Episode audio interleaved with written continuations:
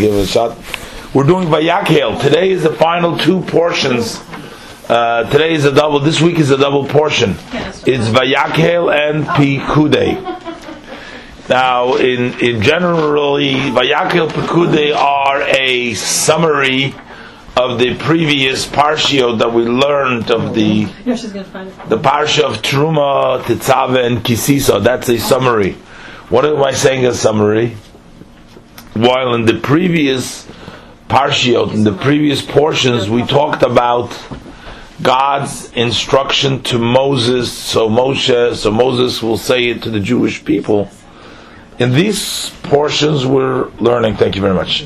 In these portions, we're learning about how Moshe Rabbeinu related and told the Jewish people what he has been told by God. So Moshe Rabbeinu is telling the Jewish people uh, what he has been told by God. And therefore the Torah is going to repeat many of the details and some new details, but mostly repeating the details of what God has told Moses, and the Torah tells you how Moses went ahead and related it to the Jewish people. But it's interesting that the opening words in this words in this week's portion, the first portion of Vayakhel, is and he gathered.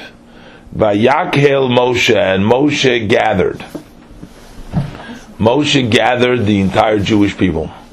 Now, remember, I told you last week, uh, for those who were here, but last week we discussed a little bit about how the things, some of the dates, how the things took place.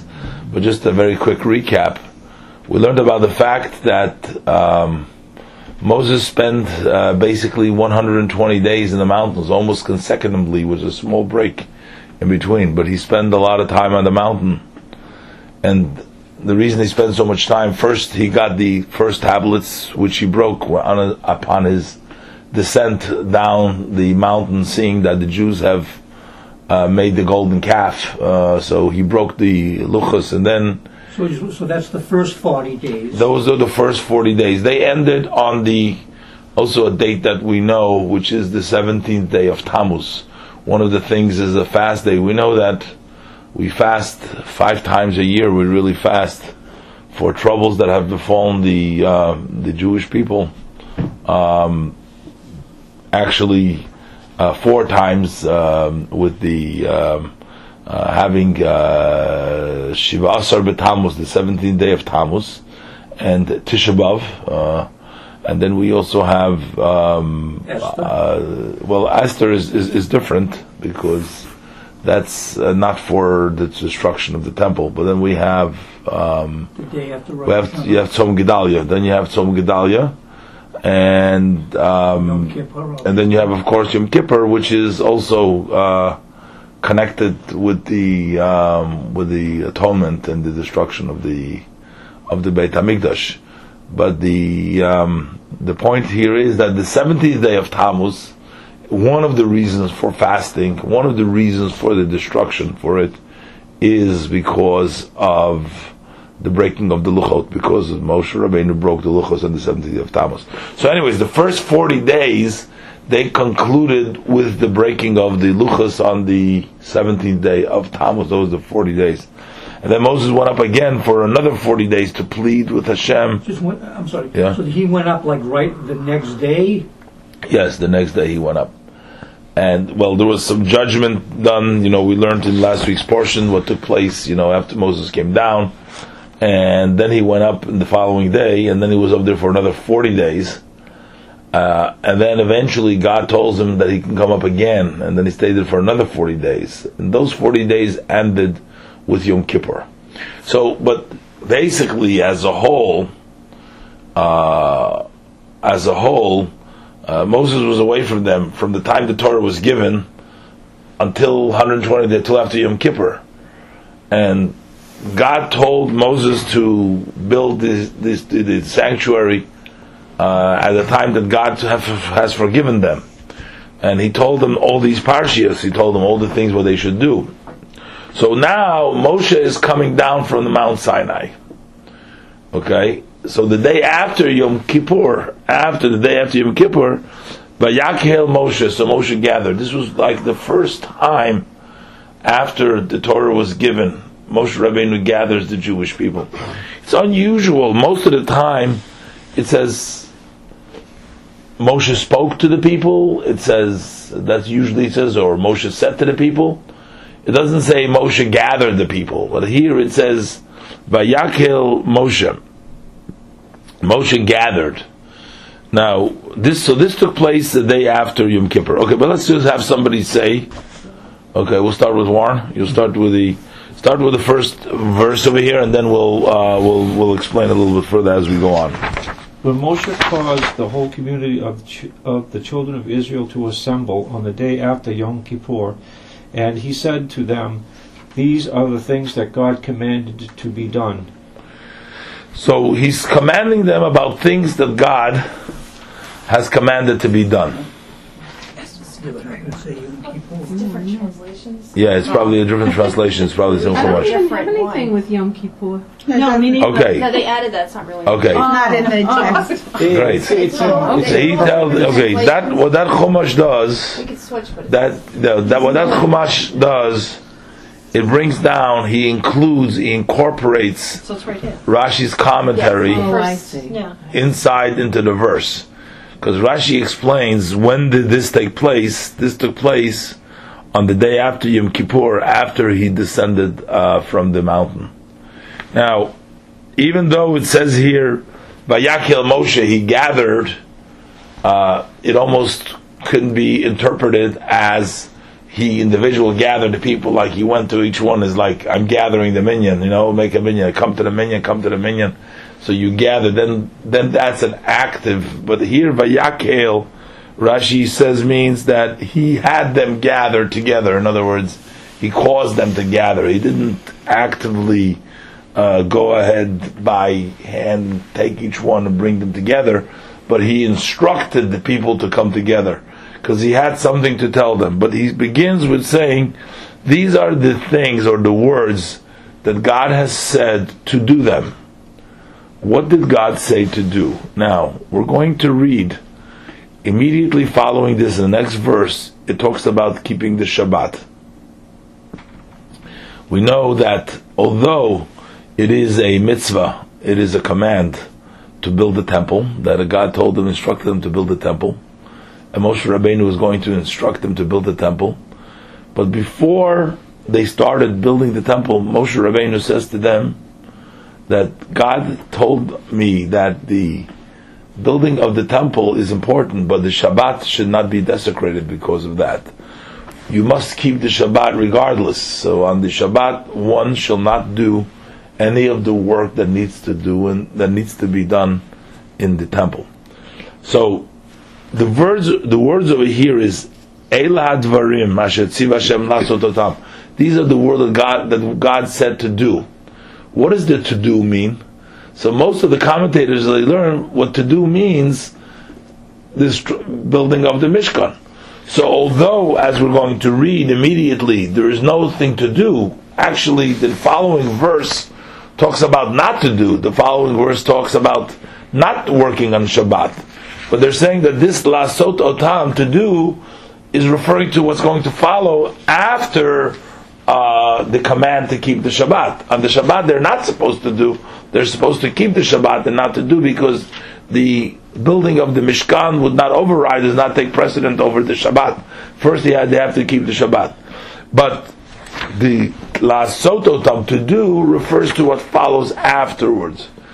Uh, that's the simple. Let's look and then we'll see the other possibility. Uh, Esther, why don't we do uh, two, uh, verse two? Okay. Um, for six days work may be done, but the seventh day should be holy for you, a day of complete rest to God. Whoever does work on it should be put to death. So over here it says six days a week work may be done, right? It says work may be done for six days a week, right? Is that how it's translated over there? Uh, let's see. How did you say? You, Yeah, that's how he translates it. Yeah. Okay. So, done. and on the seventh day, seventh day it says should be holy. It should be Shabbat Shabbaton. What does it mean Shabbat Shabbaton?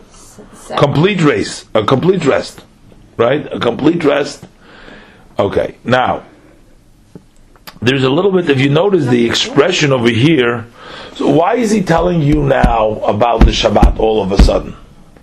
So, like I said before, Rashi explains that he tells them that the Shabbat comes before the work, the the the, the work takes precedence over the work in the temple.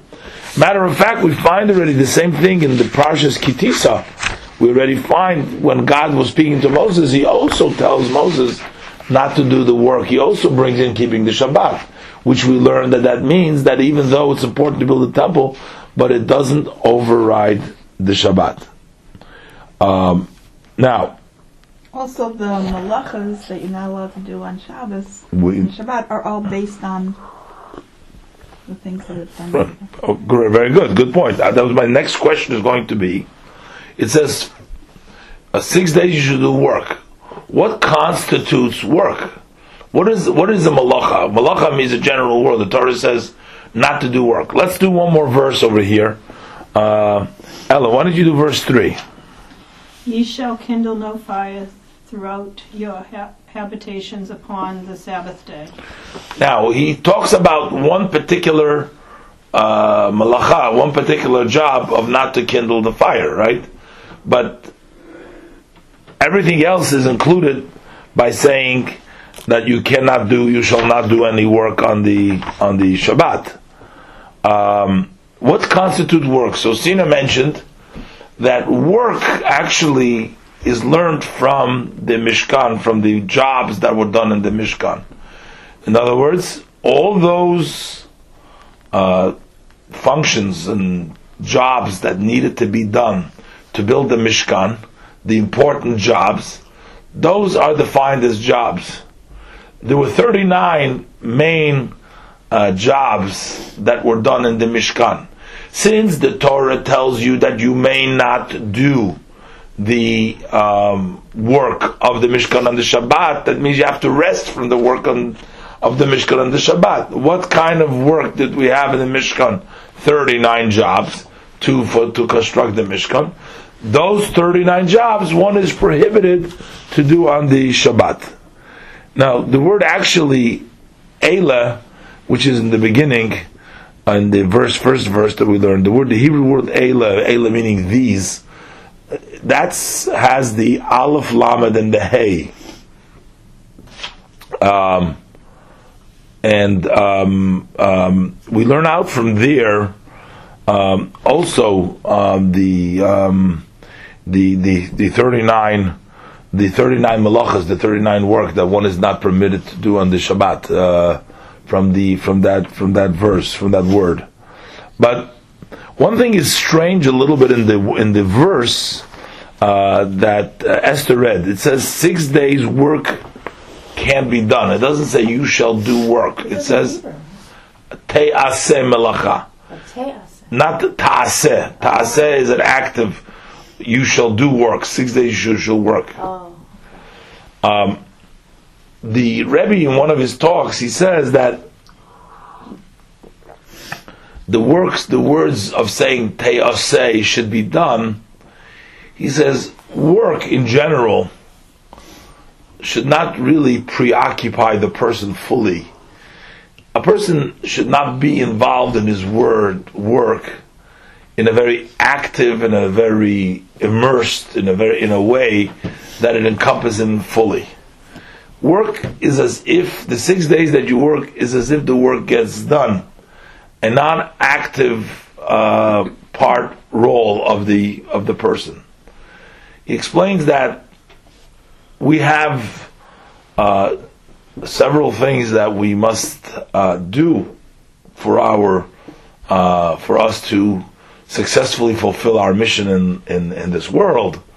And one of them is, of course, that we need to work in order for us to be able to earn a living, in order for us to be able to sustain ourselves, our families. So those are things that we have to do.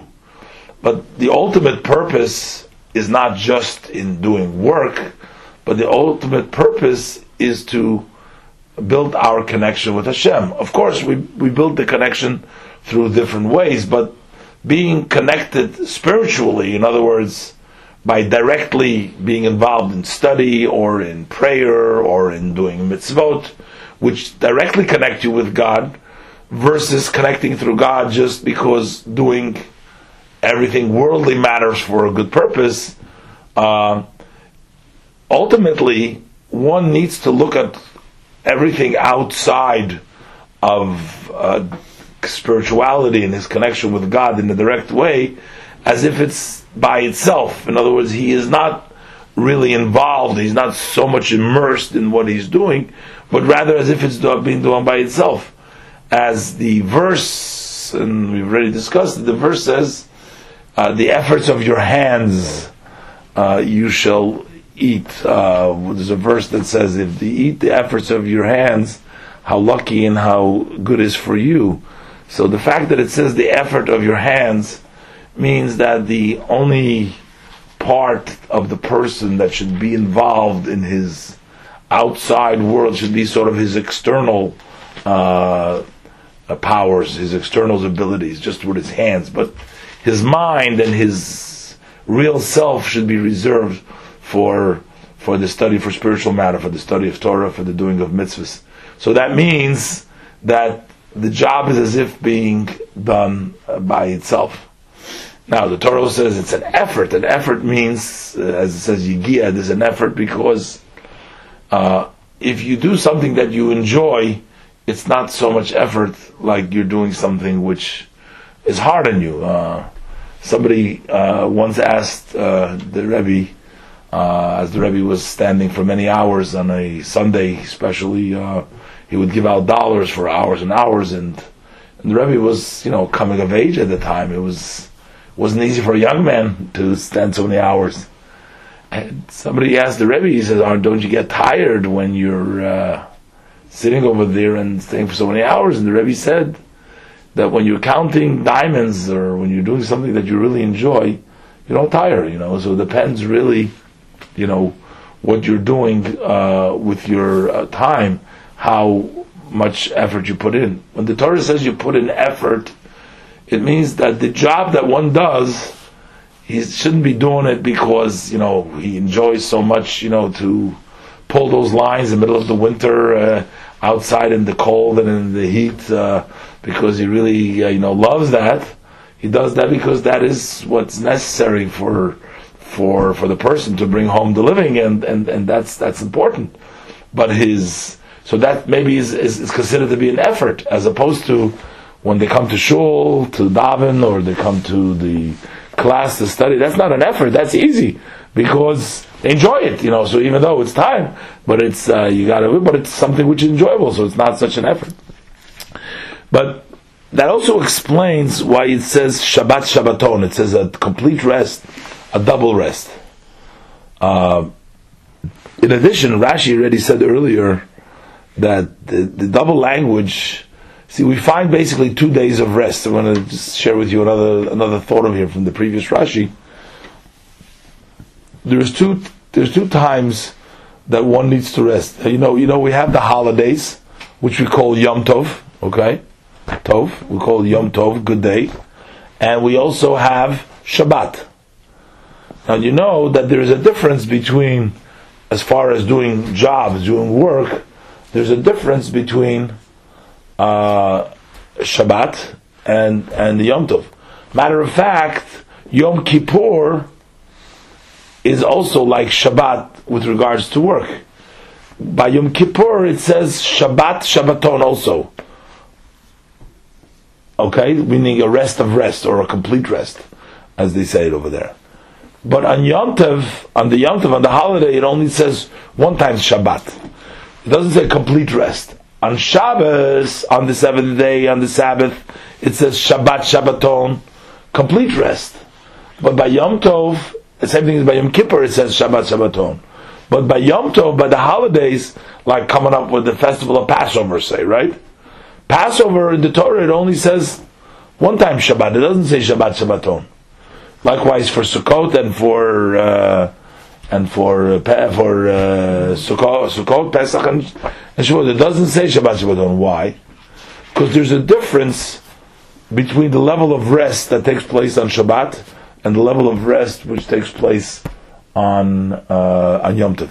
On Yom Tov, one is permitted to do work which is related to Eichel Nefesh, which is related to one sustaining him, them, themselves. So, like cooking is permitted, carrying is related is permitted, and then other things are permitted already. It's not a complete rest; it's only a rest from some things. So when the Torah says Shabbat Shabbaton, meaning a complete rest, a rest of rest, a double rest, meaning absolutely no malacha, for no reason is permitted. It has to be total rest. As opposed to Yom Tov, which is only a Shabbat, which means it's only a rest, because you can't do ordinary work, but if it's for Ochal Nefesh, it's for the sustaining of the person, for his life, for eating and things like that, then one is permitted to do work. It's been extended a little bit more than that, but I don't want to get off the discussion over here. But yet, in a spiritual level, the Rebbe explains it that he says if six days a week when you're working, you're also not fully uh, involved in, in the work, but you're also doing it sort of outwardly, it's only externally working. But inside, who are you? So you experience actually Shabbat a whole week. A whole week, in essence, is a Shabbat by you. Why? Because since your work is not preoccupying, you're not preoccupied by your work, and you're not immersed in your work, the work is just being done. In a sense, you are Shabbat a whole year. When we say Shabbat, Shabbaton, meaning if you want to reach the ultimate of Shabbos, then when Shabbat comes, you're not just resting, you're complete resting, because even a whole week when you're working, you're also Shabbat. You're also resting, because even then you have a certain level. And the Rebbe explains that this came as a response to Yom Kippur, to the sin of the idol worship. And it's an interesting thought. Usually we look at idol worship. What is idols? We take a look. There's an idol.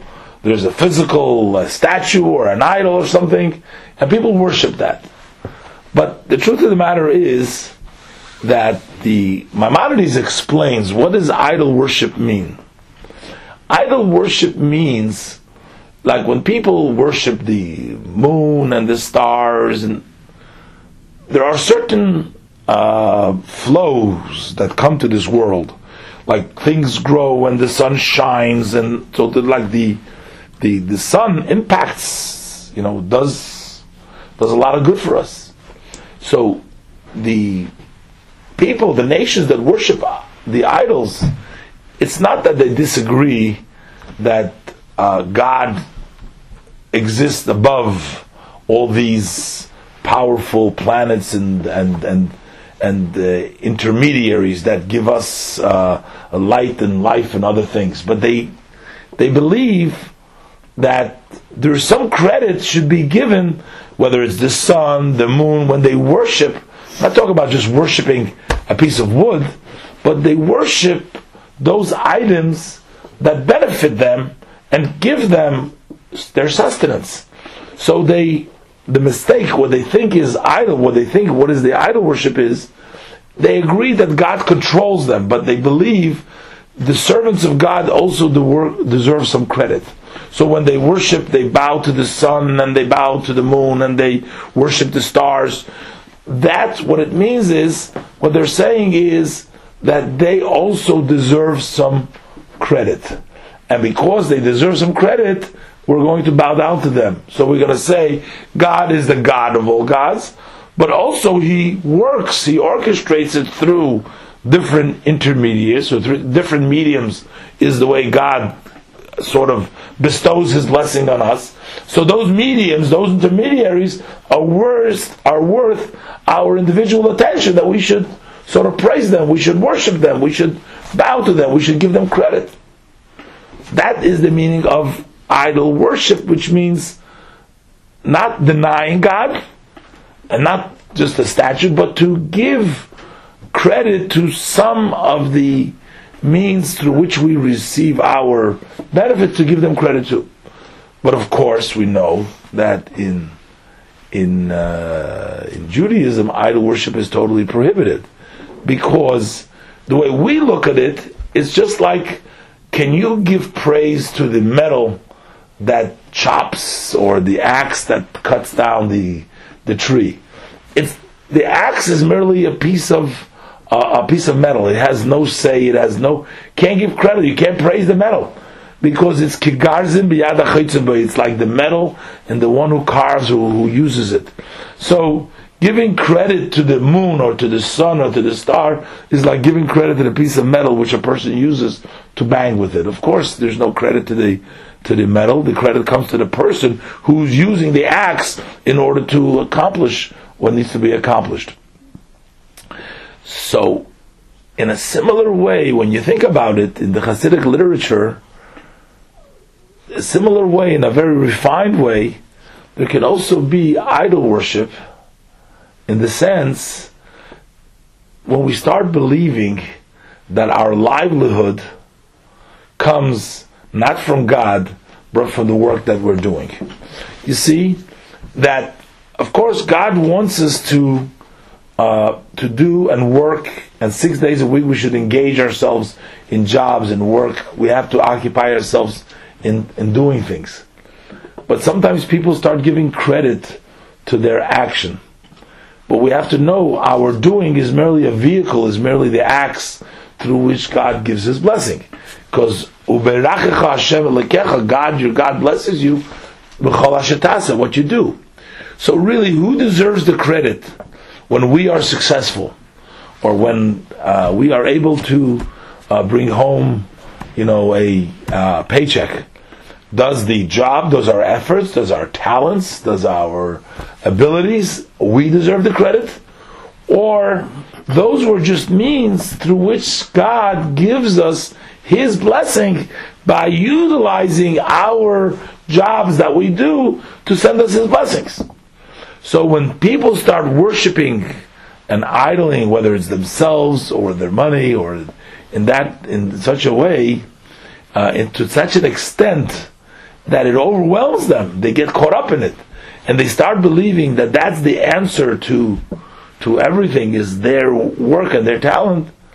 That is in a refined way. That's like avodah zarah because you're worshiping that. Then you begin to worship that, and you forget that it's not. That's just merely a vehicle. It's just merely a uh, uh, a way in which God provides the sustenance to the person, and that's why the verse is trying to tell us over here, because the Jews were atoning for the sin of the egel, for the sin of the golden calf. And God is basically telling them, you know, the work that we do should all be like it's done by itself. It's not something we engage in it, not in a way that it occupies us, that it that we are absorbed in it, but we remember all the time that it's the word of God, that it's the blessings of God, it's His help that is actually what gives us the, the power to overcome. And if you read in the story, like we just came from the holiday of Purim, uh, just about a week ago, but we're still under the influence of Purim, that was actually Esther's approach uh, in the Megillah, that um, although she was trying to find favor in the eyes of the king, she needed to get uh, the king to to accept her plea so instead of um, going to the king and beautifying herself and trying to impress him, and you know maybe eating well or doing uh, her you know preparation well, what did she do? She went for three days and she fasted. You know, a person you know after fasting, a person isn't feeling so well, isn't maybe looking their greatest. They're they're just hungry and they're tired after three days of fasting. So Esther says, "I'm coming to the king." While I'm fasting. Esther should say, How can I go to the king when I'm fasting? I should be my best so I can impress the king. Yes, because Esther realized that the key to uh, to success, of course, you have to go to the king and you have to ask the king. But what gives her grace? What gives her favor? What gives her the ability to impress the king is not her physical, just because she's going to show up there. That's why she's going to be able to influence the king. She knew that she needed God to have Achashverosh, the king Achashverosh, look at her favorably. So the most important thing to her was to win God's favor, to win, you know, grace from God. And then Once she has God's grace, she'll already automatically find the grace by by, by King Achashverosh. That'll happen.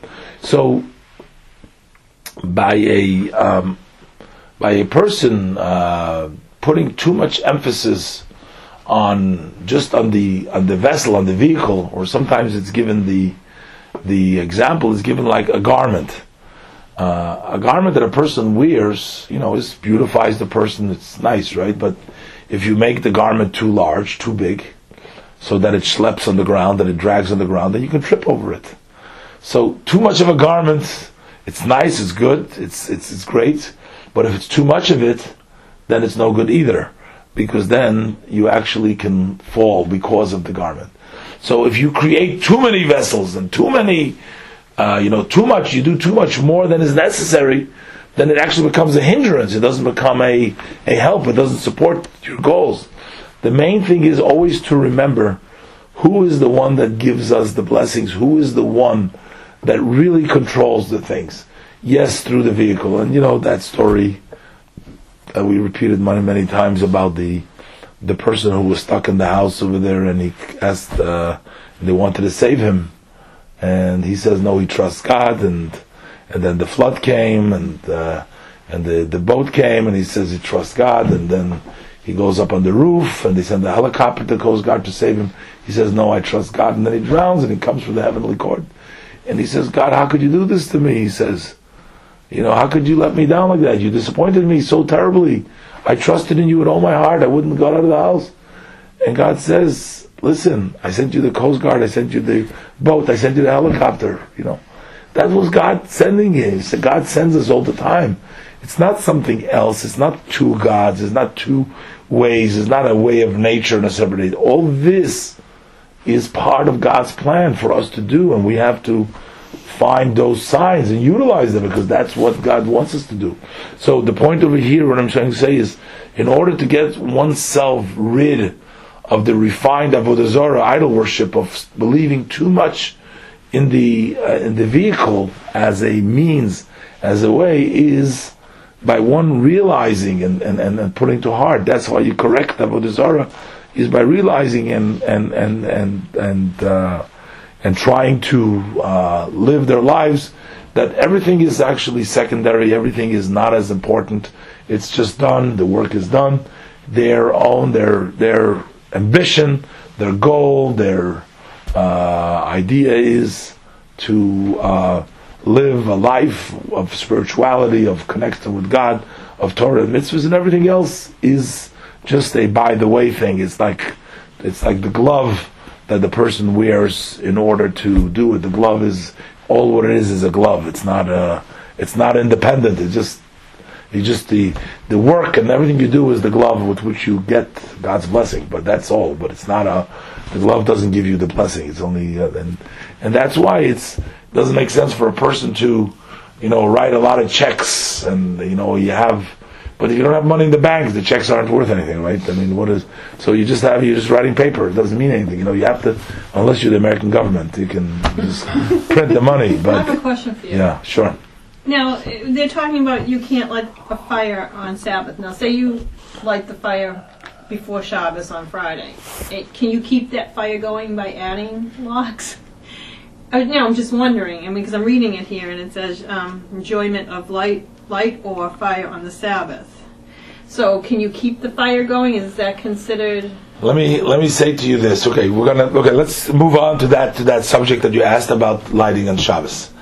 Um, there were Jewish uh, uh, groups throughout history who deviated from the traditional, from the rabbinic interpretation of the Torah. And uh, throughout, there were different groups different various different times, they had different names.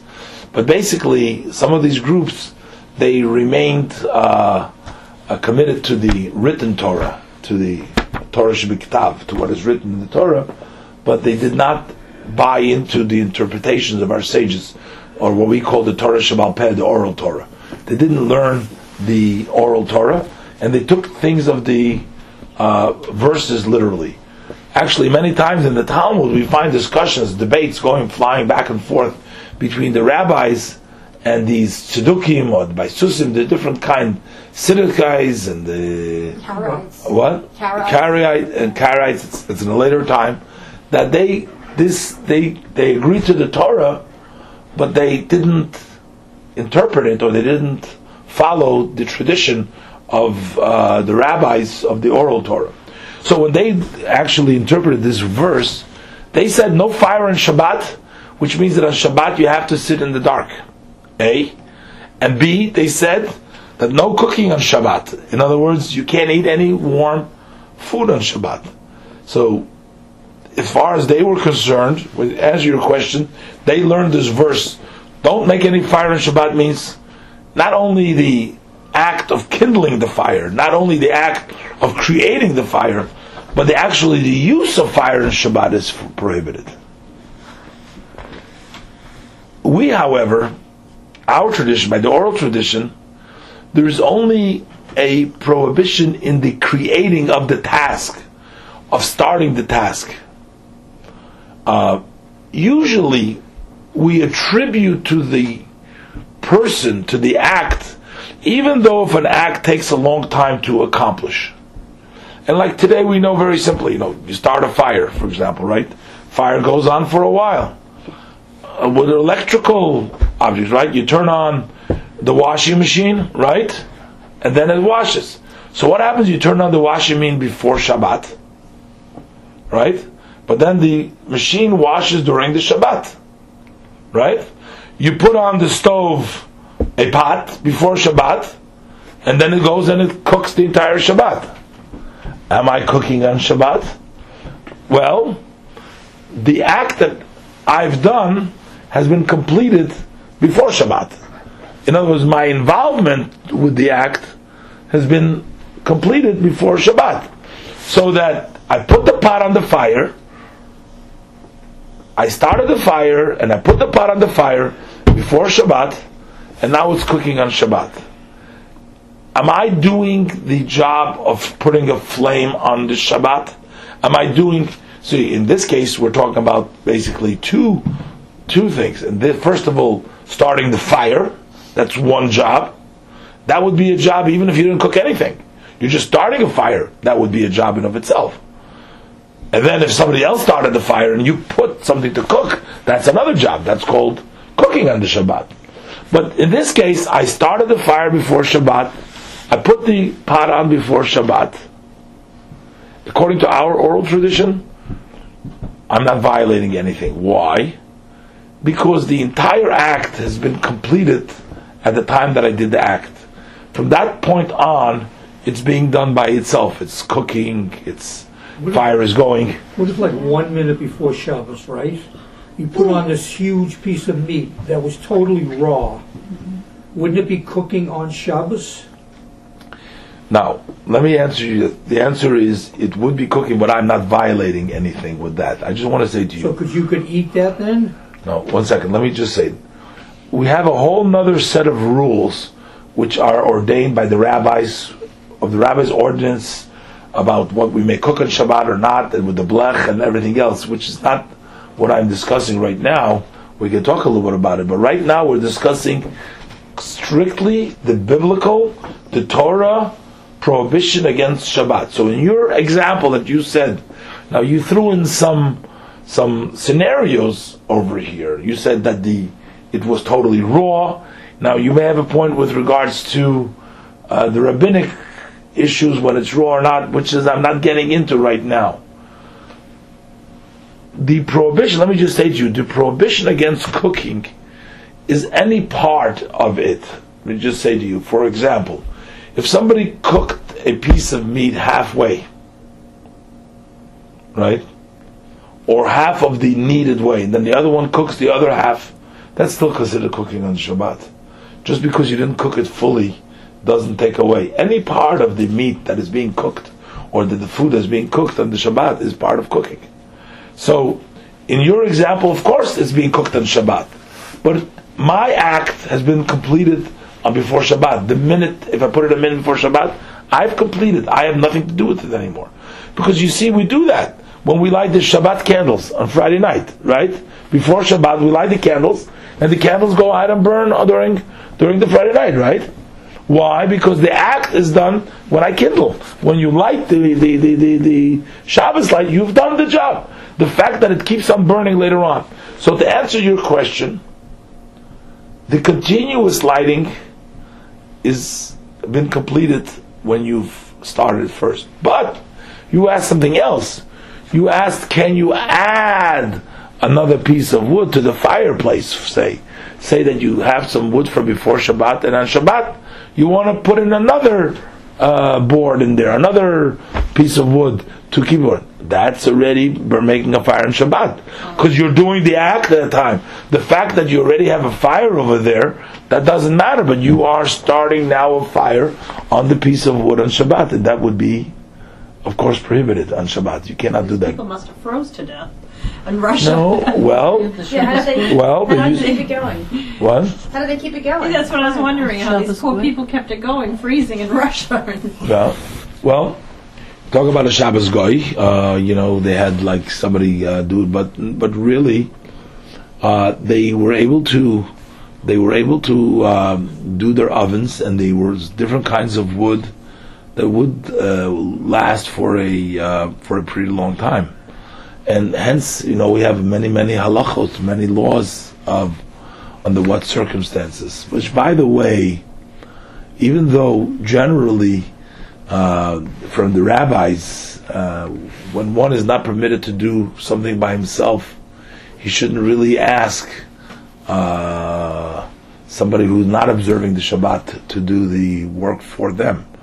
In other words, you cannot benefit if you're keeping the Shabbat. You're saying asking a goy, but if you're keeping the Shabbat, you're not really supposed to benefit by asking somebody who's not keeping the Shabbat to do a job for you. However, in cases where it's a matter of, of of cold or danger, because that's considered uh, when it's cold, it's more lenient. So in those cases, that would be uh, uh, maybe permitted in those cases. Um, now there is a um, there's a lot of uh, explanation. Why did the Torah single out and mention this one job of all the 39 jobs that we're talking about? The Torah mentioned about not starting a fire on Shabbat, right? So we have a lot of different kinds of jobs. We have 39 uh, jobs, right? And the Torah only finds it necessary to mention one. And the question is why? Why does the Torah just mention this job of uh, kindling the fire on the Shabbat? So um, there's several explanations, but I'm not going to go into. We're going to go further on. Um, let's go, Sarah. Why don't you do uh, uh, verse four? Let's do a little bit over here. Moses said to the entire assembly of the children of Israel, saying, This is the word that Hashem has commanded, saying, Take from yourselves a portion for Hashem. Everyone whose heart motivates him shall bring it as the gift for Hashem. Gold, silver, copper, turquoise, purple, and scarlet wool. Linen go- goat hair, red dyed ram skin, tachash, skins, acacia wood, oil for illumination, spices for the anointment oil and the aromatic incense, shoham stones and stones for the settings, for the ephod and the breastplate. So these are all different kinds. These these were actually mentioned right in the beginning of the Parsha Terumah, where God tells them to go ahead and bring them. Now the verse over here is telling you that you will um, that uh, Moses is telling them that they should go ahead and bring it.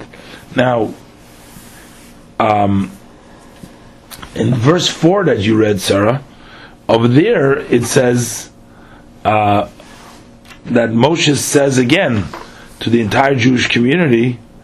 Uh, what does he say to them? This is the matter. This is the matter that Hashem told me to tell you. Right. Now, see, he's saying it again. It started off. How does this differ from the verse one? In in verse one, he says, "These are the things that Hashem said to do them," and here he's saying them again. This is the matter that Hashem said for me to say to you. right? So that's why when I said before, according is a little difficulty according to the commentators that say that Moshe was telling what it says to do. It says two times, as if repeating himself twice. This is the thing that Hashem said to do. Basically, because he interrupted with the uh, six days a week you should do work and the seventh day you should rest. So then he already uh, jumps over and he jumps to the uh, saying again, uh, "This is what God has said," sort of repeating himself. But it's not so not so comfortable. It's not so easy because it's, it's it's sort of repeating himself, the saying exactly the same thing a second time. However, the way we learned before, in a way, this is uh, adds because in the first section he's talking about basically how one should attain what God has told me. Basically, the first time is referring to uh, God has told me how we should really reach the level of Shabbat. How do you? The first thing is not referring to what it says. This is what God told me to do. To do what? To make the Mishkan, but to do.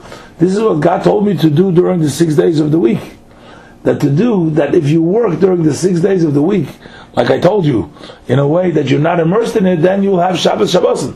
So the first one is really talking about the Shabbat, and now we're starting to talk about the job, the uh, work that took place in the Mishkan. But that is the second step. Okay, so you know, why don't you go continue? Now do you go ahead? Um, Yud, right? Ten? Uh, yeah. Every wise-hearted person among you shall come and make everything that Hashem has commanded. The tabernacle, its tent and its cover, its hooks, its planks, its bars, its pillars, and its sockets. The ark and its slaves, the cover, the partition curtain, the table, its staves, and all of its utensils, and the showbread. The menorah of illumination, its utensils, and lamps, and oil for the illumination. The incense altar and its staves, the anointment oil, and the incense spices, and the entrance screen for the entrance to the tabernacle the elevation offering altar, the copper netting for it, its staves and all the utensils, the laver. Here. laver. That's the big basin, Yeah, the yeah, water. basin. A Um, cut in its foot. Yeah? the curtains of the courtyard, its pillars and its sockets, the screens of the gate of the courtyard, the pegs of the tabernacle, the pegs of the courtyard and the cords, the knit vestments to serve in the sanctuary, the sacred vestments for Aaron the Kohen, and the vestments of his sons to, to minister. And then finally, verse 20, what does it say? The entire assembly of Israel left Moshe's presence. So he, he gathered them and he told them he told them what what uh, what needs to be done.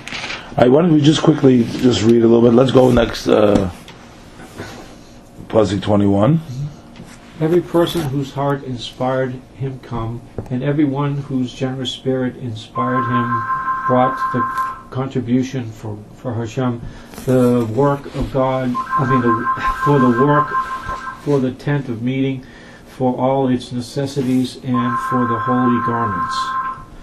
All, all men came together with the women next to them. Everyone whose heart inspired him to ge- uh, generosity brought bracelets, earrings, rings, and body ornaments, all kinds of golden objects. Every man who donated an offering of gold to Hashem. Everyone who had turquoise, purple, or crimson wool, linen, goat hair, ram skins dyed red, or uh, tak, tak, Tachash. yeah, That's kind of an animal, yeah. Skins of the tachash. Everyone who set aside a donation of silver or copper bought the donation for Hashem. Everyone who had a, a, a sia wood for all the work that needed to be done brought it. Every wise-hearted woman spun with her hands, and they brought uh, spun thread, turquoise, purple, and crimson wool and linen. All Okay, let Esther say. Okay. Okay. Um, all the women whose hearts inspired them with wisdom spun the goat hair.